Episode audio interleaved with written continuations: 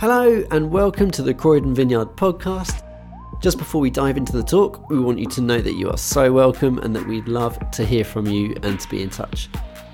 You can reach us at croydonvineyard.org.uk, click contact, or head over to the events page where you can connect with us at one of our online or in person events.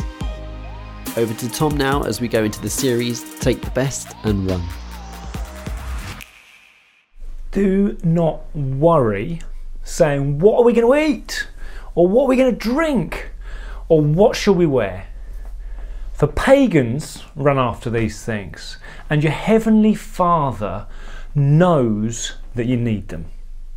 But seek first the kingdom of God and his righteousness, and all these things will be given to you as well. Jesus says, get on a journey, strive, chase after, seek. He doesn't want you just to sit still, He wants you to chase, to seek. Last year, we saw some pictures of what it looks like to seek something. Astonishing pictures, really. Think about Britain, the British government, seeking a cure for COVID. What did we do? Spent mountains of cash, rearranged all of life, championed certain individuals who were helping us get that way. We sought a cure for COVID. Compare the seeking nation of Britain with some other nations, some populist leaders who kind of, nah, we just carry on as normal and Will we bother investing time and money? Do we even think COVID's real? They've said. And you get a picture of a, a country given to seeking and a country not seeking. It's a vivid image. Or think about something like Greta Thunberg. You've stolen my future! She seeks. She is a girl, now a woman, who seeks she pays a heavy price. She's in pursuit of something. She's a picture of what it is to seek. Are you a picture of somebody on a journey? Are you seeking? Jesus says, seek. Now, actually, what Jesus does for you is he paints, as he so often does, a picture of what somebody who isn't seeking the kingdom looks like. He shows you the opposite so that you can look at the opposite picture and you can say to yourself, yeah, actually, I recognize some of that in me. Or you look at that and think, no, I'm not like that at all. And, and what this opposite picture does, what Jesus shows you, he says, when you're not seeking, this is what your life looks like. And it highlights to you, it's a moment of revelation straight from Jesus to you. You need to get on the road. You need to get seeking. Seek. Life is about seeking. And his vision of what it's like not to seek is that you suck. You suck. He says you sit there saying, hey, what are we going to eat? You become a consumer. A consumer. You consume this and you consume that, and you sit there sucking things in. You suck to put it bluntly. And Jesus says, don't be a sucker. Seek. Seek the kingdom. Are you paying a price to seek, to invest in, to pursue the kingdom? Jesus says, seek first the kingdom. Now, what is the kingdom. What is the kingdom? Jesus never neatly defines the kingdom. He says all kinds of things about the kingdom. His primary topic of his preaching is the kingdom, but he never neatly defines the kingdom. He says it's like a mustard seed, it's like a net, it's like a prodigal father, the kingdom's like a farmer, stuff like that. And so often what happens is you find people substitute in a neat definition of the kingdom just to help Jesus out because, you know, he never neatly defined it. So we want to help Jesus out. We're going to substitute in our own definition of the kingdom. And for some people, the, the definition substituted in is Bible study. We meet another group of people and they have defined the kingdom with really seeking the kingdom becomes Christian subculture.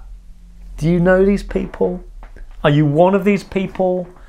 Do you know seeking the kingdom has become synonymous with watching only Christian films, listening only to Christian music, only attending social events in churches, all your time is given to church environment.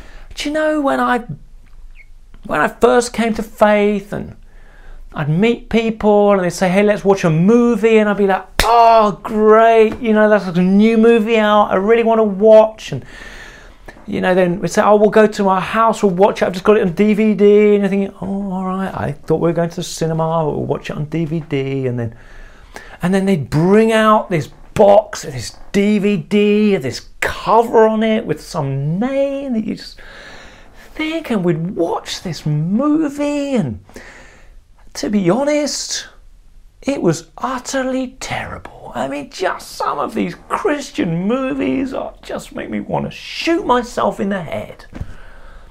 And and the thought that that is what seeking the kingdom, that's what I have to do first was just, oh, it was just horrific to me. And I discovered Jesus doesn't mean that. That's not how Jesus defines seeking the kingdom. It's not immerse yourself in Christian subculture. It's not Bible study, Bible study all the time, Bible study. But equally, at the other end of the spectrum, seeking the kingdom isn't just, oh, the kingdom's everywhere. You, you know, you meet those people Maybe you're one of those people and you're like, oh, I'm seeking the kingdom. I just do good. I'm just kind to people. And oh, I just kind of think nice thoughts and I, you know, I, I drink out of a uh, metal container instead of plastic. And, you know, it's just purely good behavior and kind things. And that's what seeking the kingdom is. And Jesus doesn't say that either. He never neatly defines the kingdom, but Jesus does give two very clear principles or um, fundamentals that sit at the core of what it is to be the kingdom. The first fundamental is this the kingdom is about being with the king. The kingdom is about being with the king. The kingdom is formed when the king is present. The second fundamental core of what it is to be kingdom is the kingdom is about not just the presence of the king, but humility before the king. Seeking the kingdom is humbling yourself before the king who has become present to say, whatever you want. You, your will be done. So get on a journey, strive and seek and chase after closer friendship with Jesus. But here's the thing if your friendship with Jesus, here's the problem with the Christian subculture thing. Here's the problem. If your friendship with Jesus can only operate in very defined and controlled environments where the realities of life are pushed away, if your friendship with Jesus can only be done in that space, it's just an immature friendship with Jesus. It doesn't mean it's not friendship, but it's just, it's not mature. It's not kingdom maturity. Friendship with Jesus to seek is the friendship of Jesus that is felt and experienced in your workplace. This is kingdom. It's friendship with Jesus. And if you look at the pictures of the kingdom that we see in the Old Testament, we see that friendship with Jesus, intimacy with Jesus, is found in many different contexts, with people doing many different things. The first great picture of the kingdom is the Garden of Eden. It's a man and a woman naked having sex in a garden. That's kingdom! They're gardening, they're looking after the crops, they're multiplying, they're raising their kids, and God is walking with them. It's intimacy, friendship with Jesus in a garden doing gardening and child raising. The second great picture of the kingdom that we see in the Bible is the Exodus. It's Moses. There's a walk through the sea, they end in a desert. The second great picture of what the kingdom can look like is in a desert. They sing a song about this great king who set them free. It's a picture of the kingdom of intimacy with God. It's nomadic people on a journey, traveling through a desert, and friendship with God is the tent, the tabernacle of meeting. There's a sense of battle, of military victory, and of journey. The third great picture of the kingdom that we see in the Old Testament is not in a garden, it's not in a desert, it's in a city. It's in the city of Jerusalem.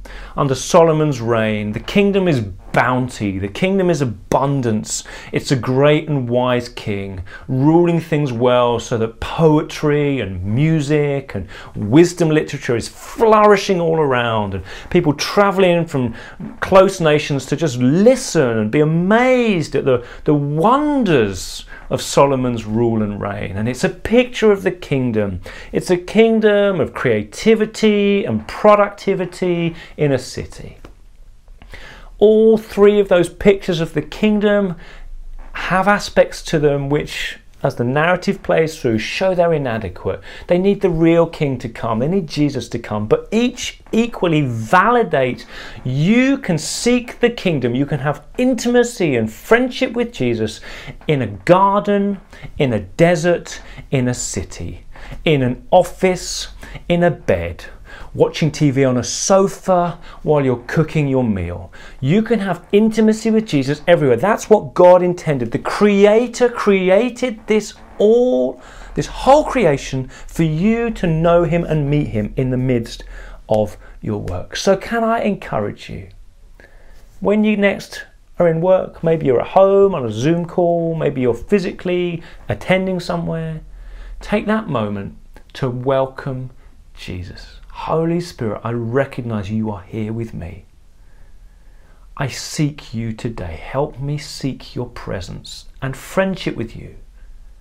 Help every act I take in my job to be an act done with you, in conscious intimacy with you. Seek friendship with Jesus in your life, not just away from your life. Second thing is seek greater humility before the king. The kingdom is about being with the king, the kingdom is about saying yes to the king. Humility is saying the king knows better. Do you get those moments where you disagree? Jesus says, Do this with your money. You think, I'll do that with my money. Humility says, The king knows better. Do you ever get those moments where you disagree? Jesus says, do this with your relationships. You want to do that with your relationships.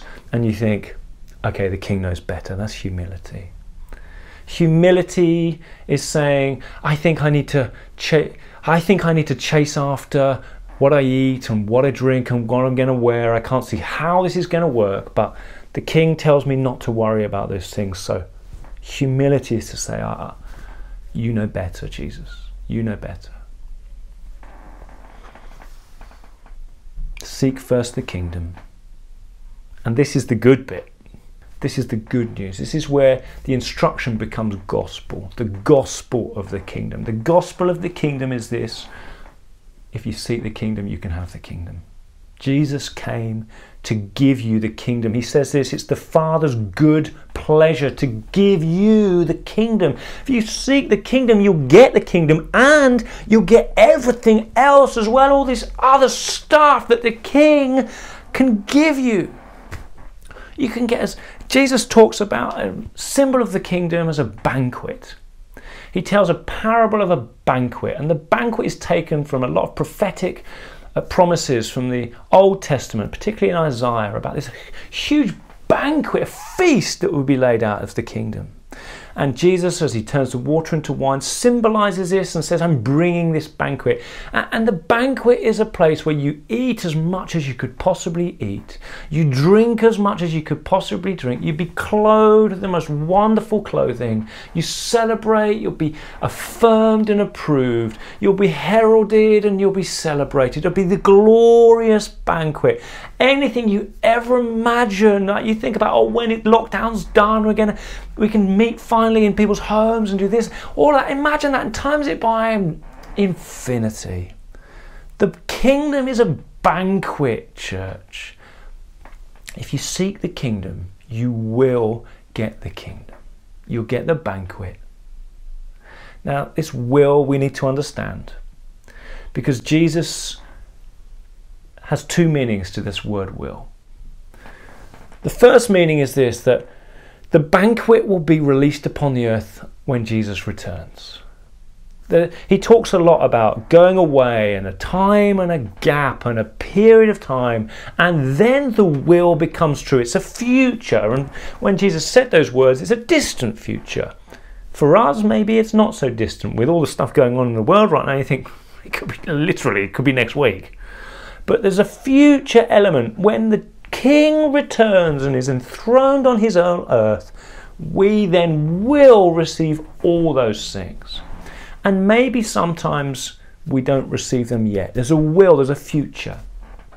But there's an, another element to this word will that Jesus uses because there's something which isn't just future, it's something tasted in the present. And the story of the New Testament is the kingdom has come now, it's been inaugurated now. The banquet booty is being served out right now, even before the banquet has begun.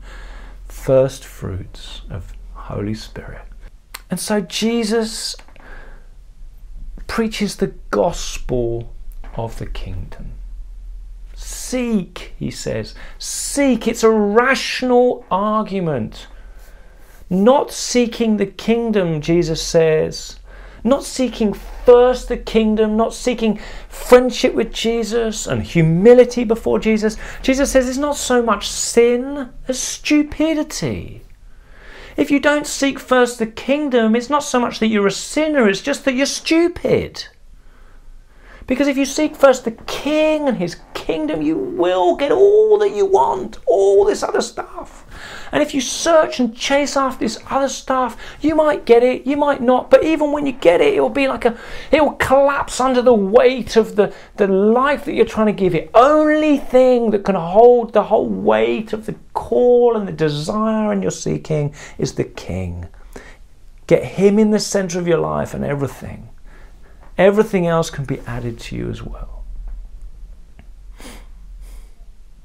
So, seeking the kingdom. Will you seek the kingdom? Jesus says, get on a journey, invest, run after, chase down, throw yourself into seeking the kingdom. In the midst of your life, friendship with Jesus, whether you're in a garden or a desert or a palace or an office or a bedroom or a living room or a kitchen, and pursue humility. Whatever He says, we do. Seek first the kingdom. And when you do that, the God, the Father, who loves you, who sees you, will give you not only the kingdom, but everything else as well.